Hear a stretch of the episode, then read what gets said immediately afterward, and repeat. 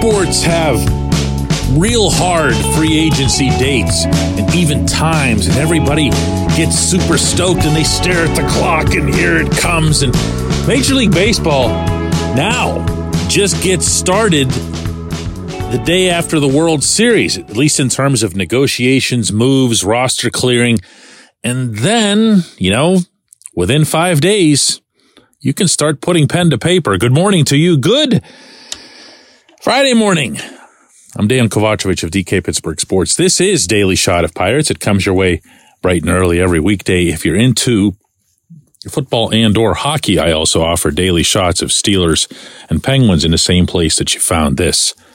So have you heard that Shohei Ohtani will be available as a free agent?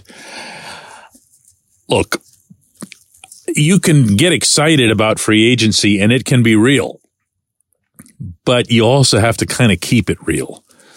I was looking yesterday at a list of the top available free agents and, and none of the names would surprise you. I mean, Ohtani is obviously, you know, number one with a rocket attached to it. But you get into some of the other names. Cody Bellinger is going to be somebody that people are going to be interested in. He's had an up and down and then back up career. Uh, you're going to see some pitchers make a lot of money. And you're going to see, as I've been sharing with you here for a while now, most of these players are going to be out of the Pirates' realistic range. And what does it mean when I say that? Okay, well, it can sound like you know, oh, they're cheap. They won't pay for that. No, that's actually not what that means. This brings me back to when J.A. Happ was lost by the Pirates following the 2015 season. The Pirates, of course, had just won 98 games. Uh, AJ Burnett had retired and Happ was being pursued by two teams above all. That was the Pirates and the Blue Jays. And at the time, I remember writing constantly that the Pirates had no chance to keep Happ. And, and it didn't really resonate with anybody, especially after 98 losses. But here's how this works, or here's how this worked in the Happ case. The Blue Jays were owned by Canada's largest phone company. Now, process what I just said there. A phone company, the largest one in a country, they have a limitless budget in every way. So when they make up their mind, as the Blue Jays did, that they want this player, all they do is tell the agent for that player, look, you're going to end up here. So whatever it is that Pittsburgh offers or any other team offers, we're going to top it by X amount. All right. So go right ahead and talk to the Pirates all you want. Let's keep jacking the price up and whatever else. And we're going to end up topping it. So everyone knew fait accompli that Happ was going to end up in Toronto unless you're one of those casual fans or peripheral fans that don't pay all that much attention to these sorts of things until they're completely consummated. Well, Happ ended up going to the Blue Jays. And I know for a fact from people inside the Pirates who I trust that the Pirates made a legitimately backbreaking offer to try to keep him. Didn't. That's how these things go. That's the real inequity that there is in baseball. If someone says, we want that player and they've got the means to have that player, and the only team or teams that are attempting to bid against them are anywhere near the Pirates' revenue range, it's over. It's over before it even begins. So you can waste your time if you're Ben Cherington going after you know, one of these bigger name pitchers or a couple of them and making sure that the, that the word pirates is linked to all of the various reports. You can do that, but they actually don't. There's a narrative that floats around everywhere this time of year that it's the pirates pushing out that they're after this guy and oh, they'll fall just short. Oh my. It's not true. Look, I, I don't have a kind way to say this. So, so hear it out as it is. they're not that sophisticated from the PR standpoint. All right. They're just not. They don't have some kind of PR weaponry in there where they can get something going on that scale. All right. Maybe you'll believe it when I put it that way, but they just don't. And I say that in a loving, respectful way to some of my friends in that operation. They ain't that good. All right. What you have here realistically is a situation where the Pirates should be pursuing pitchers who are more in the range of uh, a two year, three year contracts than the ones that are getting the, the monster ones, the fives, the sixes. And remember for top tier starting pitching, those are monster deals. Okay. They're not even going to be in that stratosphere. But let me throw a name at you. Sonny Gray.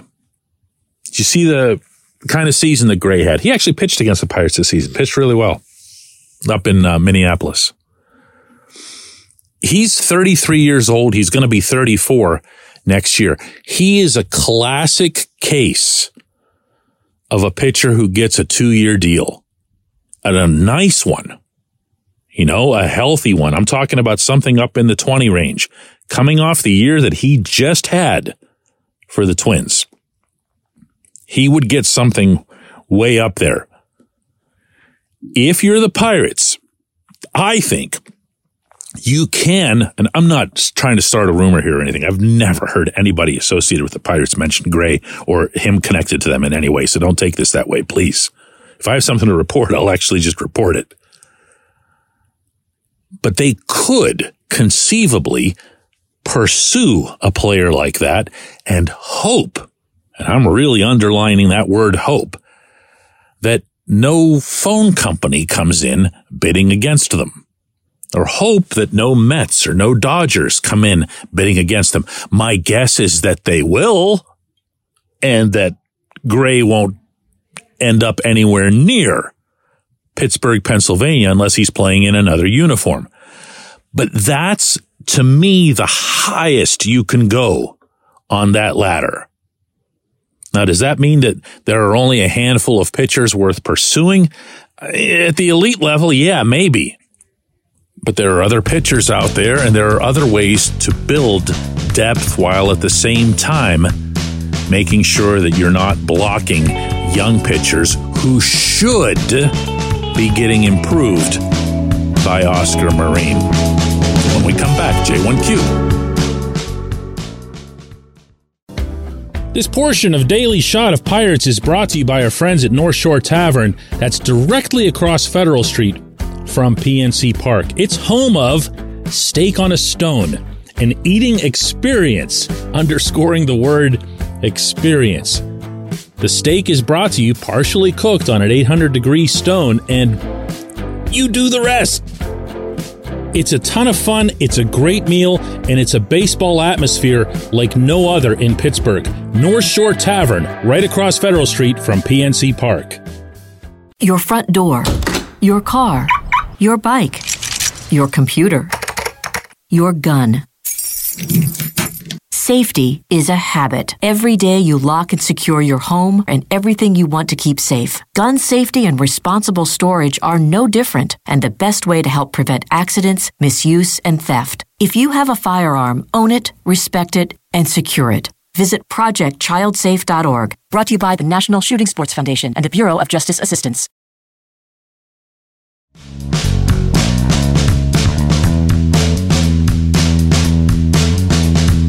Today's J1Q comes from Paul.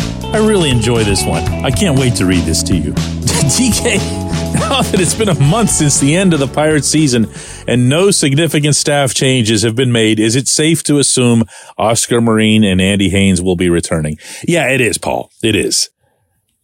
But man, you just lit up the baseball part of me by even throwing out the scenario that this team could improve its instruction, uh, its development, its approach to both pitching and hitting. It's a shame that they're not. It's a shame that they're not. Uh, I'm tough on these guys. I get that. I understand that it, to some it'll actually even probably sound personal or whatever. Uh, personal, anything. In either case, I just don't think they're very good at their jobs. And I think that the numbers, the data, the video, the overwhelming evidence would support me on that. Once in a while, I'll see somebody suggest that, well, look at from the team standpoint, they scored a hundred more runs than they did last season. Okay. That's fine. That's good. But who got better? And that's when the conversation dies. It's the who got better part. The reason they scored a hundred more runs is that they, for the most part, they had players who were added to the lineup. You know, Andrew McCutchen was a welcome addition to the lineup in more ways than one. Carlos Santana contributed. Ji-Man Choi contributed. Did they get better?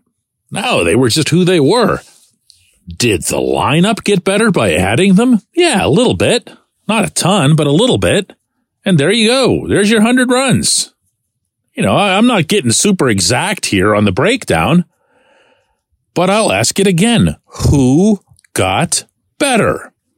If you say Brian Hayes, you're going to get an argument from Key and his entire family because that's how strongly they feel that Key got his help from the outside.